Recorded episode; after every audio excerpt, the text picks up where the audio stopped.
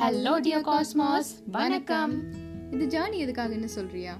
Okay இதில் நம்ம day to day life பற்றி நிறைய பேச போகிறோம் எஸ் எவ்ரிபடி ஹேஸ் அ ஸ்டோரின்னு சொல்றாங்கல்ல.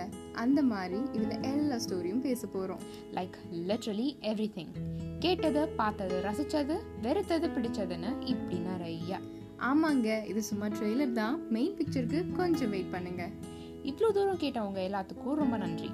இன்னும் நிறைய பேச போகிறோம் இந்த ஜேர்னியில் so join us every Friday thank you and good bye have a great day dear cosmos thank you